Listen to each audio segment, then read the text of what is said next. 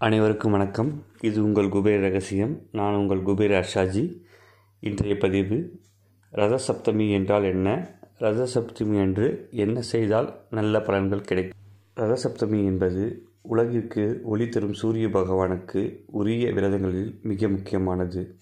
தை மாதத்தில் வரும் சப்தமிதியை ரத சப்தமி என்று அழைக்கிறார்கள். ரத சப்தமி நாளில் சூரியன் பிறந்ததாக கருதப்படுவதாலும் அந்த நாளில் சூரியனுக்கு விசேஷமான ஒளி பிறப்பதாலும் அன்றைய தினத்தில் விரதம் கடைபிடித்து சூரிய பகவானை வழிபட வேண்டும் என்று இந்த தினத்தை சூரிய ஜெயந்தி என்றும் அழைக்கவும். சப்தமி என்பது வடமொழியில் ஏழு என்று பொருள்படும் அமாவாசைக்கு பிறகான ஏழாவது நாள் சப்தமி திதி ஆகும். உத்தராயண புண்ணிய காலத்தின் தொடக்க மாதமான தை மாதத்தில் வளர்ப்பிறையில் வரும் சப்தமி திதியே ரத சப்தமி என்று போற்றப்படுகிறது. ரதசப்தமி அன்றுதான் சூரியன் வடதிசையில் இருந்து ஆறு மாத காலத்திற்கு உலகிற்கு ஒளி தருவார். ரதசப்தமி நாளையொட்டி கங்கை உள்ளிட்ட புண்ணிய ஆறுகள் தீர்த்தங்களில் ஏராளமானோர் புனித நீராடி சூரிய பகவானை வழிபடுவர். இன்றைய தினம் சூரியன் பயணிக்கும் தேரை இழுத்து செல்லும் ஏழு குதிரைகளும் ஒரு சேர வடக்கு நோக்கி திரும்பி பயணத்தை தொடங்குகின்றன. ரதசப்தமி நாளில் என்ன செய்ய வேண்டும் என்ன செய்தால் நல்ல பலன்கள் கிடைக்கும்?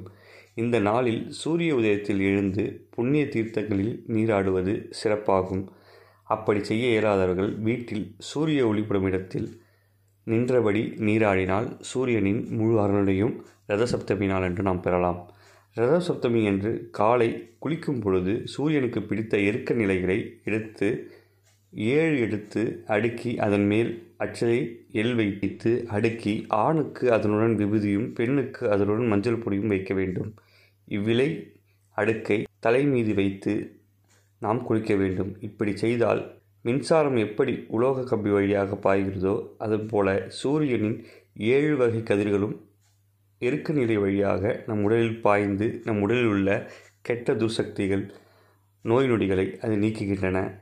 ரத சப்தமி சுத்தமான இடத்தில் செம்மண்ணை பூசி அந்த இடத்தில் சூரிய ரதம் வரைய வேண்டும். அதில் சூரிய சந்திர வரைந்து பவனி வருவதாக நினைத்து கொள்ள வேண்டும். அதற்கு சந்தனம் மஞ்சளம் குங்குமம் இட்டு சிவப்பு நிறம் உட்பட பல்வேறு வாசனை மலர்களால் அர்ச்சித்து சூரிய நாராயணரை சூரிய துதிகளை சொல்லி வழிபட வேண்டும். சர்க்கரை பொங்கல் உளுந்து வடை நெய்வேத்தியமாக படைத்து பூஜை செய்யலாம். கோதுமையால் செய்த சப்பாத்தி சாதம் போன்றவற்றை பசுமாட்டிற்கு கொடுப்பது நல்ல பலன்களை தரும். வாசலில் சூரிய ஒளிப்படும் இடத்தில் ரதம் மறைந்து அரிசி பருப்பு வெள்ளம் படைக்கலாம். ரதசப்தமி என்று தொடங்கும் தொழில் பணிகளை மிகவும் சிறப்பாக நடைபெறும். அதேபோல இந்த நாளில் செய்யப்படும் தான தர்மங்களும் பல மடங்கு புண்ணியம் கிடைக்கும். இவ்வாண்டு ரதசப்தி முதல் அதிகாலையில் எழுதும் பழக்கத்தை நாம் ஏற்படுத்தி கொள்ள வேண்டும். பார்வைக்கு தெரியும் பகவானான சூரியனை ரதசப்தமி தினத்தில் வழிபடும்போது சூரியனை நோக்கி ஓம் நமோ ஆதித்யாய ஆயுள் ஆரோக்கியம் புத்திர பலம் தேகிமா சதா. என்று சொல்லி வணங்கலாம். மேலும் சூரியனின் இருபத்தோரு பெயர்களை குறிக்கும் ஒரு நாம ஒளி இருக்கிறது. சூரியனின் இரு இருபத்தோரு பெயர்களை குறிக்கும் இந்த ஸ்லோகம் சூரிய பகவானால் ஸ்ரீ கிருஷ்ணனின் மகன் சாமனுக்கும் நேரடியாக உபதேசிக்கப்பட்டதாகும்.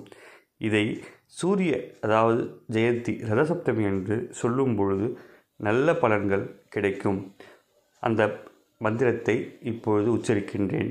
ஓம் விக்ரத்தனோ விவஸ்வாம்ச மார்த்தண்டோ பாஸ்கரோ ரவி லோக பிரகாச ஸ்ரீமான் லோக சகல கிரகேஸ்வர லோகசாட்சி திரிலோகேச கர்த்தா ஹர்த்தா தபிஸ்ரக தபனஸ் தாபனஸ் சைவசுசி சப்தாசிவ வாகன சுபஸ்தி அஸ்தோ பிரம்மாச்ச சர்வதேவ நமஸ்கிருதே. இந்த மந்திரத்தை கீழில் டிஸ்கிரிப்ஷனும் நான் உங்களுக்கு தருகின்றேன் இந்த மந்திரத்தை ரத சப்தமி அன்று கூறி நல்ல பலன்களை நீங்கள் பெற வேண்டும் என்று எல்லாம் வல்ல இறைவனையும் என் குருமார்களையும் வேண்டி இப்பதிவை முடித்துக்கொள்கிறேன் நன்றி வணக்கம்.